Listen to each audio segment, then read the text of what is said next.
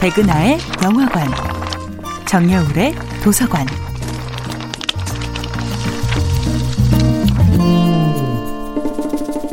안녕하세요. 여러분과 아름답고 풍요로운 책 이야기를 나누고 있는 작가 정여울입니다.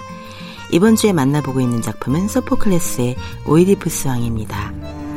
상식적인 관점에서 보면 오이디푸스의 전성기는 스핑크스의 수수께끼를 극적으로 풀어내고 고아소년에서 일약 테베의 왕으로 등극한 젊은 시절이었습니다. 하지만 영혼의 성숙이라는 관점에서 보면 그의 진짜 전성기는 콜로노스의 오이디푸스에 나오는 기나긴 방황의 시절입니다. 그는 단순히 광야를 떠돌며 주어진 운명을 원망한 것이 아니었습니다. 그는 결코 패배자가 아니었습니다.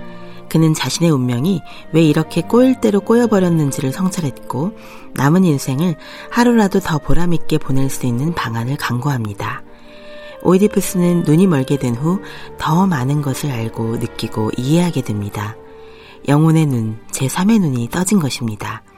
오이디푸스의 진정한 위대성은 그의 뉘우침에서 나옵니다. 그는 진심으로 자신이 전혀 모르는 상태로 저지른 죄까지도 남김없이 속죄하려 안간힘을 씁니다. 방랑자가 된 오이디푸스는 테베에서는 버림받지만 아테네에서는 시민으로 받아들여지고 테세우스의 극진한 보살핌을 받게 됩니다.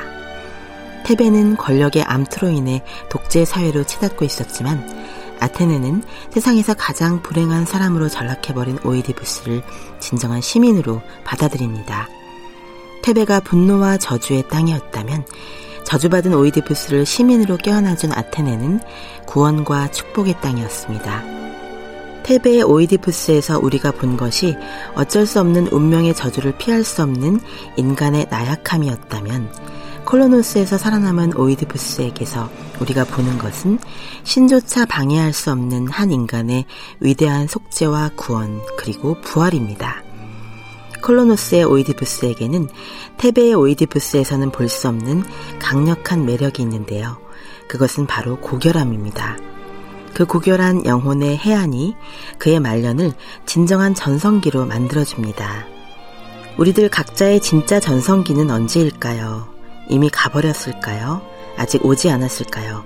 아니면 영원히 오지 않는 것일까요?